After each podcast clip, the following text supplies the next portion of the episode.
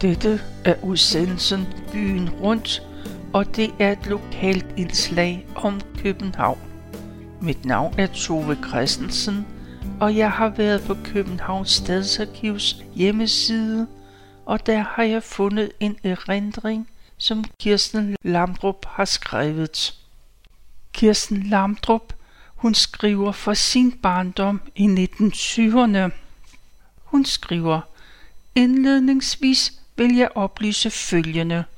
Mit navn er Kirsten Lamdrup, pensioneret overassistent fra 12 og Skat og født den 14. i 4. 1922 i Vandløse.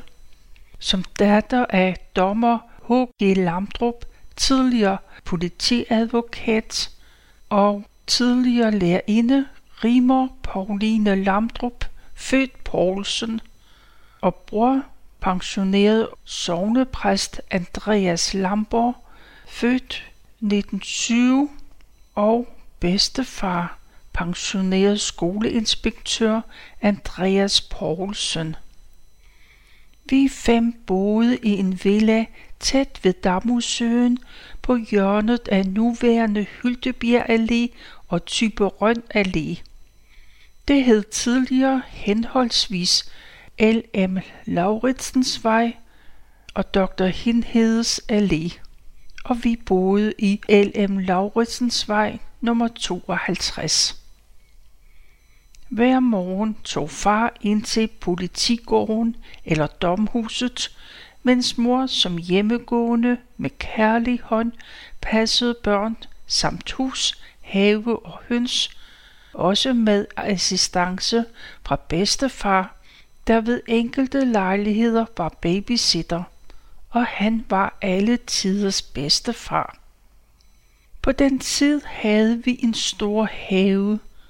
Langt senere blev der mod vest eksproprieret et stykke for at gøre Dr. Hindhedes Allé bredere, og mod øst blev haven delt, således at der blev plads til et hus mere. Men da var vi for længst flyttet.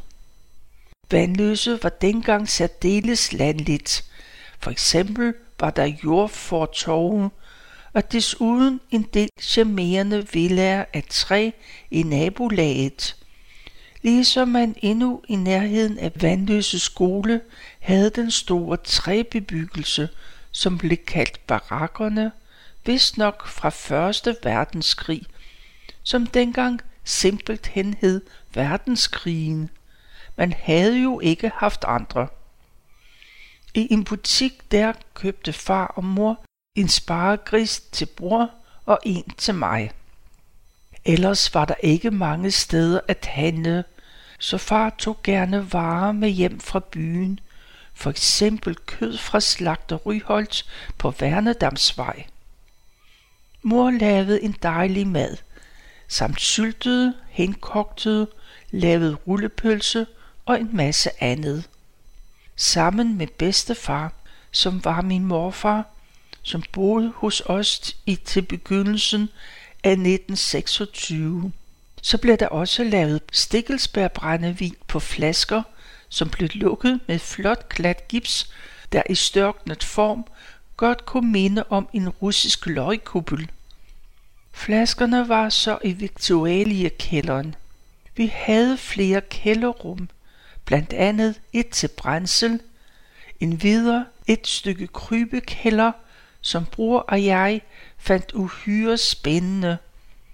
Og i kælderhalsen udenfor så vi ofte nogle store frøer eller tusser, som var søde at lege med, men de var glatte, så de næsten altid smuttede, når man ædede dem. Mor kunne virkelig mange ting, også sy vores tøj. Ellers blev vi ekviperet hos Krom og Goldsmith, og når vi skulle til byen, foregik det som regel med taxa 9001.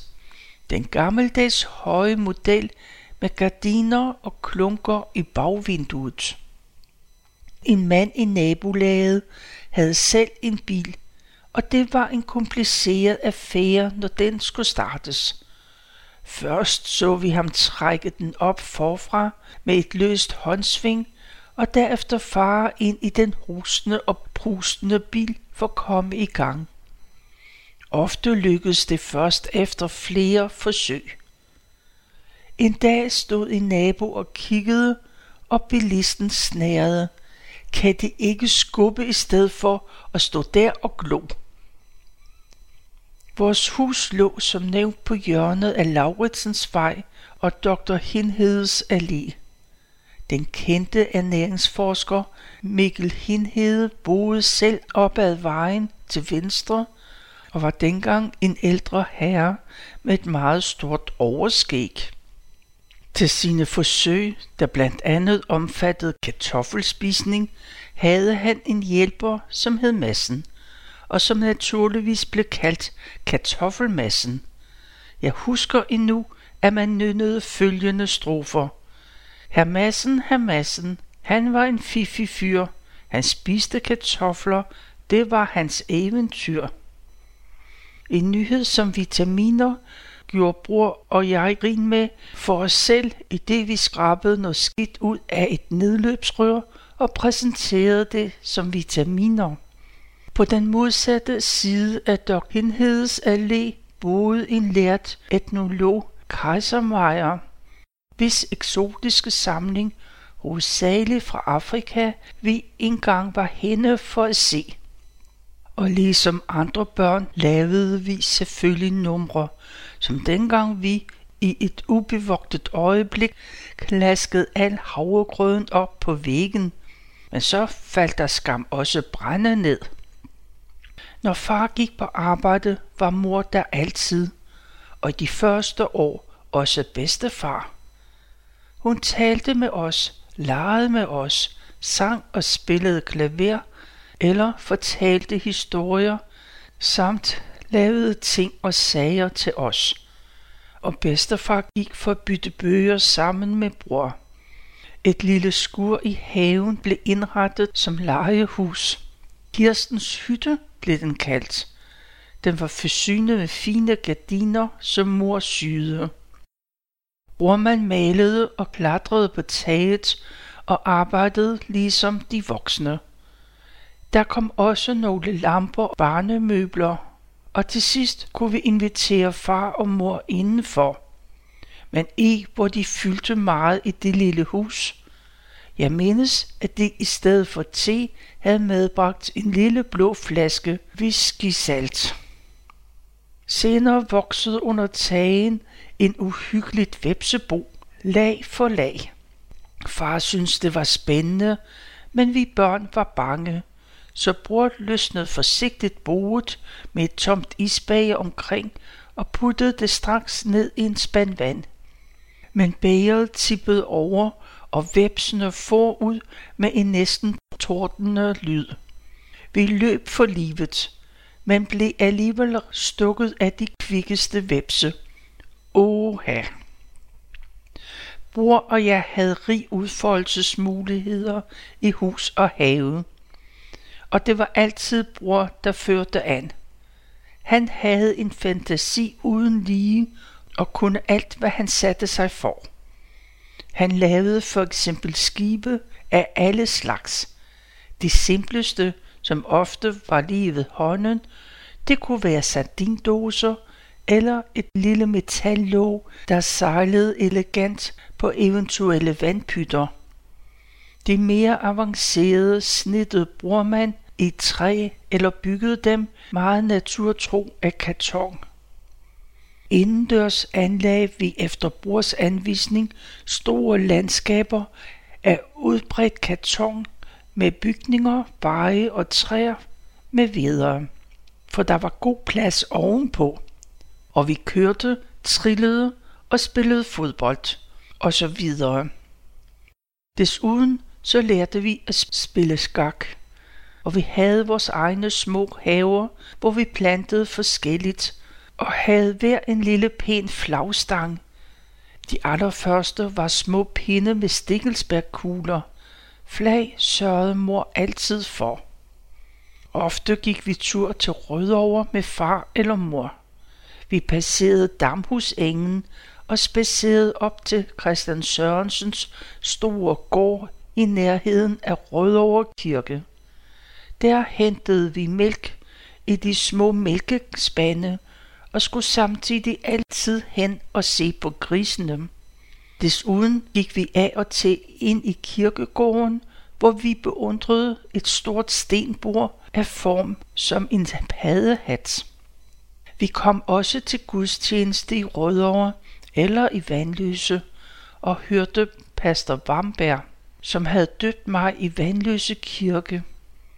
Desuden prøvede jeg at lege præst, i det jeg stod op i en stor lænestol, der nu gjorde det ud for en prædikestol og brugte ryglænet som pult. Jeg hamrede i den og sagde højt til en imaginær menighed. Så skulle alle mennesker være gode. Stolen har jeg den dag i dag. Men det var bror, der blev præst. Til andre tider gik vi ind til Vandløse, forbi en lille slikkiosk, som vi kaldte iskagen, hvor vi fik bismarckklumper eller store kanelsnegle. Senere passerede vi en lille græsklædt trekant ved Hjertingvej og Stadilvej, hvor man sommetider så store ståltrådsbuer fyldt med bitte små gule kyllinger. Gennem Lønstrupvej kom vi frem til barakkerne og Vandløse skole og ofte videre til Ålekistevej og Jernbaneallé. Og her var der en dejlig legetøjsforretning. Et sted lå en smedje, hvor jeg skulle prøve at sidde på en stor hest. Åh, oh, hvor var jeg bange. Vi hørte, at der fandtes en dyrekirkegård, som jeg ikke ved, hvor lå henne. Til gengæld husker jeg at far om de døde små blandt andet sagde, Hvil i fred, du lille moppe, her der bider ingen loppe. Både far og mor passede den store have, og for fars vedkommende, så var det det fysisk krævende. En hver form for sprøjt i naturen var bandlyst hos os. Det var så at sige økologisk drift. Frugt og grøntsager var virkelig i første klasses. Også blomsterne. Men græsplæner bliver der faktisk ikke plads til. I haven var der tre lysthuse. Et træmmelysthus, altså med træmmer i rudetern, et andet med slyngplanter og et kalotlysthus, hvor mor sommetider inviterede os børn på skovtur med madkurv. Ellers blev der læst højt derhjemme. Senere, inden sengetid, som måske har været omkring klokken 8, da vi var små, var bror og jeg med i samtalen eller lyttede til den. For eksempel husker jeg, at vi fik fortalt om Alberti og krakket i Landmandsbanken. I skumringstiden, når sommeren var gået på held, holdt vi mørkning. Dagligstuen blev kun svagt oplyst af ilden i kakkelovnen, og en mørkerød portier var trukket for ind til den anden stue. Her sad vi med mor i en ganske fortættet stemning, mens vi ventede på, at far snart skulle komme hjem. Så fortalte mor meget levende, for eksempel om Nordens guder, Danmarks historie, eller Odysseen, eller fortalte musehistorier, i det hun digtede videre på eventyret om musene i Rynkeby Præstegård. I mellemtiden kunne maden være på vej i køkkenet. Når også far fortalte, var det hovedsageligt historiske emner, som stod på programmet. Det var en interesse, der smittede, og man så må sige. Han varierede med hjemmelavede løvehistorier, der gik ud på, at to professorer, processor ved ikke ret meget, og professor ved ingenting. De gik på løvejagt i Afrika. Her endte historierne altid med, at løverne narrede de lærte mænd. Men vi vidste jo godt, at professorer var respektable mennesker, når de bare ikke gjorde løver fortræd. Jeg spurgte far, om jeg måtte få en tredje professor. Hvad skulle han så hedde, blev der spurgt. Jo, han skulle hedde professor Dum, mente jeg. Alright, sagde far, og så blev den tredje professor indlemmet i persongalleriet. Reklamer gjorde et vist indtryk. Der var for eksempel cigaretreklamen men den langhalsede Adamas. Når vi klippede ham ud, fik han en lille klud om halsen, for at han ikke skulle blive forkølet. En anden cigar hed Flag med et reklameslogan – Se glad ud Hansen og tag en flag.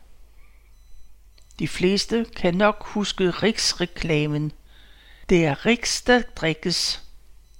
Konkurrenten Danmarks brugte kort og godt. Det er Danmark, der dur. Da fars arbejde gav ham et vist indblik i livets skyggesider, hørte vi af og til ordet paragraf en lovovertrædelse kunne derfor kun være en paragrafmand, mente jeg. Bror og jeg måtte ikke gå uden for haven, hvorimod legekammeraterne kunne komme ind til os. Der blev blandt andet indskærpet på det kraftigste, ikke at gå med fremmede. Det var ved den tid en børnelokker, som færdes omkring Damhussøen, og som var kendelig på, at han gik på bare fødder. Og en søndag, mens far puslede om i haven ved flagstangen, legede jeg ned ved havelågen, da en mand pludselig stod lige udenfor og prøvede at tilbyde mig bolcher. Jeg husker tydeligt, at jeg kiggede ned efter, og han havde bare fødder, så jeg råbte til ham, nej, du er en paragrafmand. Og så løb jeg derefter over til far, mens fyren forsvandt. Det var også dengang, det borende X gjorde byen usikker, og det var en stående samtaleemne overalt. Desuden husker jeg om en dunkelt, at man talte om et uhyggeligt mor på en taxachauffør ved Damhussøen, det blev kaldt Damhusmordet. Dernede var også meget skummet på grund af de store træer. Da mor engang gik tur med os ved Damhussøen, blev hun forfulgt af en mærkelig mand, der gemte sig bag træerne, kom frem igen og listede efter, for på ny at gemme sig, og så videre.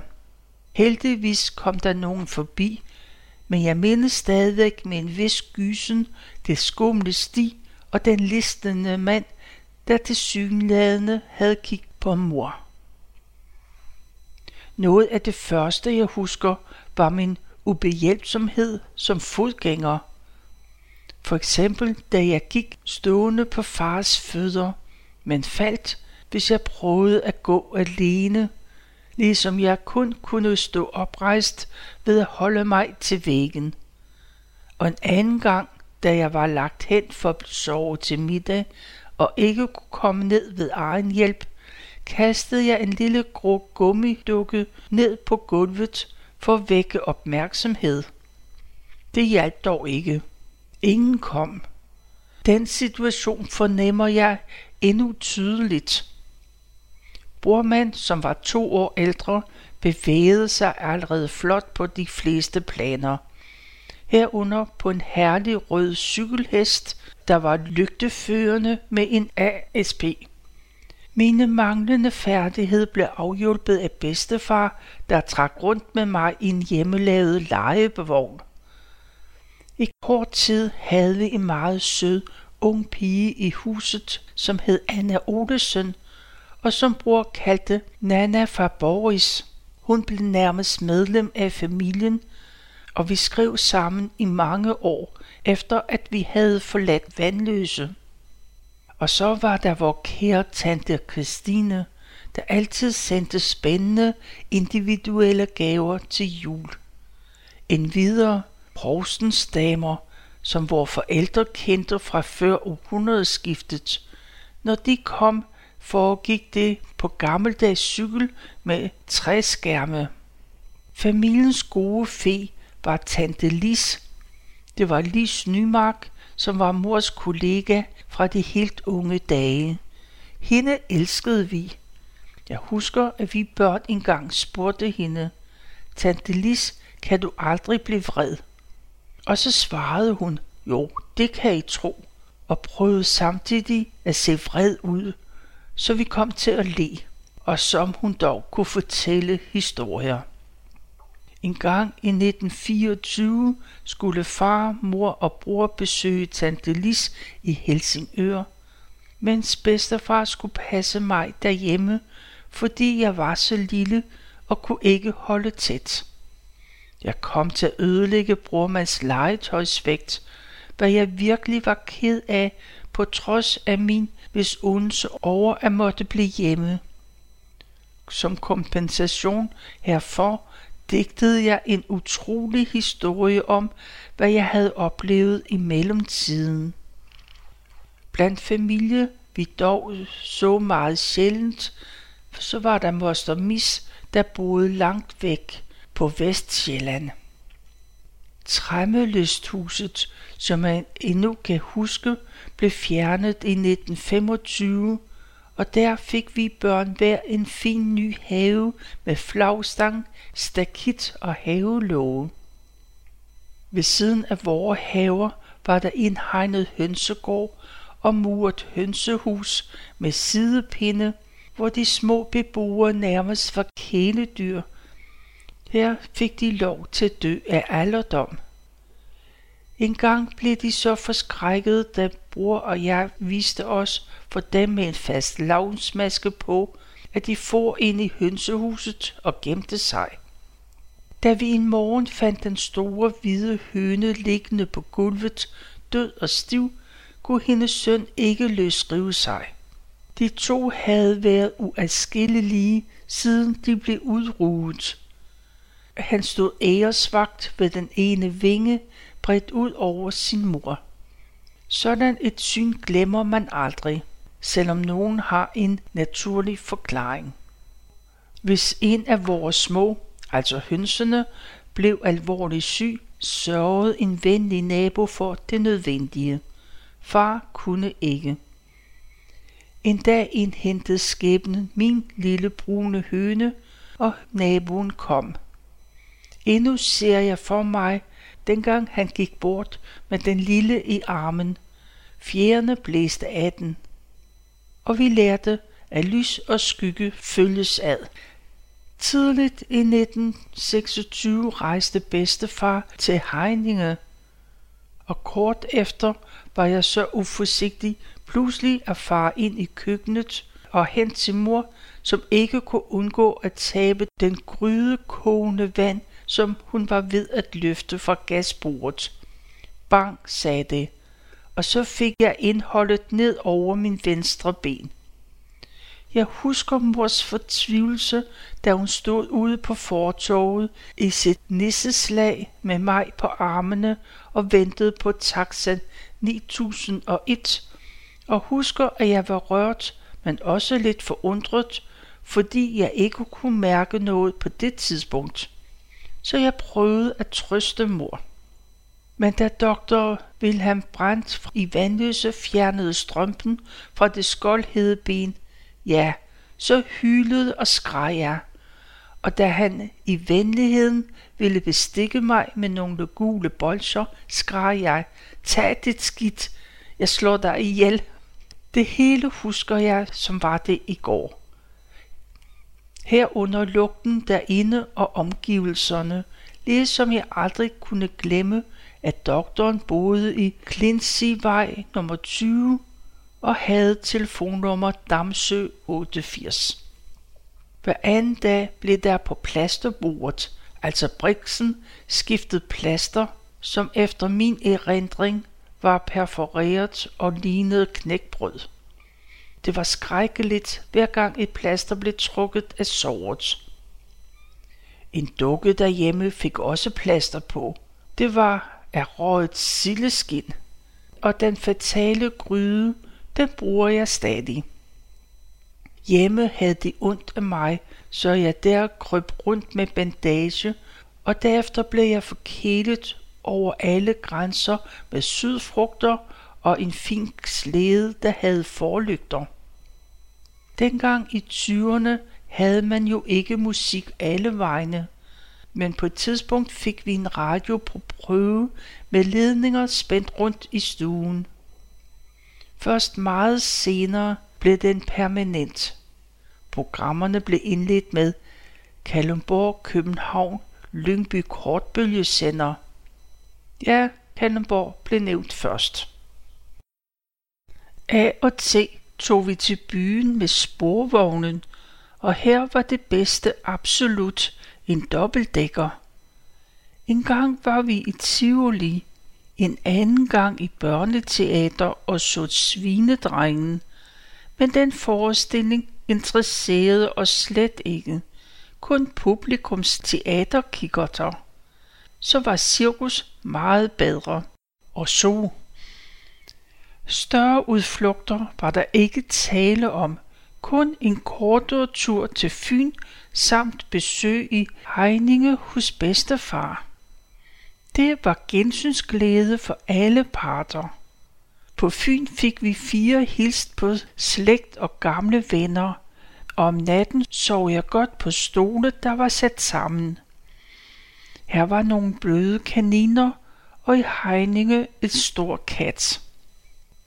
Da mor havde været lærerinde, blev det besluttet, at bror og jeg lige så godt kunne få den elementære undervisning hjemme. Der blev indrettet skolestue i bedstefars tidligere værelse, som blev udstyret med stor tavle og kridt samt diverse bøger og fornødent materiale. Selvom jeg var yngre, fik jeg allerede lidt del i vores undervisning. Vi havde ellers rekognosceret oppe ved Vandløse skole, hvor jeg kan huske, at en stakkels dreng, der hed Kai, gik rundt og græd, fordi han ville hjem. Vandløse skole kendte vi i øvrigt fra valgdagene, blandt andet i 26 og 29, mener jeg det var. Der skulle far og mor hen til at stemme, og da bedstefar ikke var hos os mere, og derfor ikke kunne passe os, fik vi børn sandelig lov til at komme med ind i det allerhelligste bag forhænget, hvor der blev slået kryds, men vi var jo også for små til at vælge en regering. Der var et par ministre, hvis navne jeg husker, Krav og Rytter, som faldt, vist nok med Madsen Mygdal-regeringen. Men jeg tør ikke forlade mig på min hukommelse her. Også en anden politiker var fremme på den side, nemlig Pinstrup, som var ekspert i alt, hvad der havde med landbrug at gøre. En aprilsdag i 1927, det var den fjerde, og jeg glemmer aldrig den dag. Der havde mor læst H.C. Andersens eventyr Snedronningen for os, men det var bevægende, og hun kom til græde. Prøvede derfor i stedet at spille på klaveret, men ved et tilfælde var det noget sørgeligt, så hun græd igen. Pludselig ringede telefonen. Mor tog den, og jeg hørte hendes korte bemærkninger. Ja, nej. Er far død? Jeg kunne slet ikke fatte noget. Far kunne være mors far, altså bedstefar. Men det kunne jo også være vores far. Først da vores far kom hjem, forstod vi, bedstefar var død af et hjerteslag. Det var, hvad jeg nåede at læse fra Kirsten Lambrups erindringer, og det her, det er første del af hendes erindringer. Du kan læse hele hendes beretning på Københavns Stadsarkivs hjemmeside. Og med det, så vil jeg bare sige tak, fordi du lyttede med.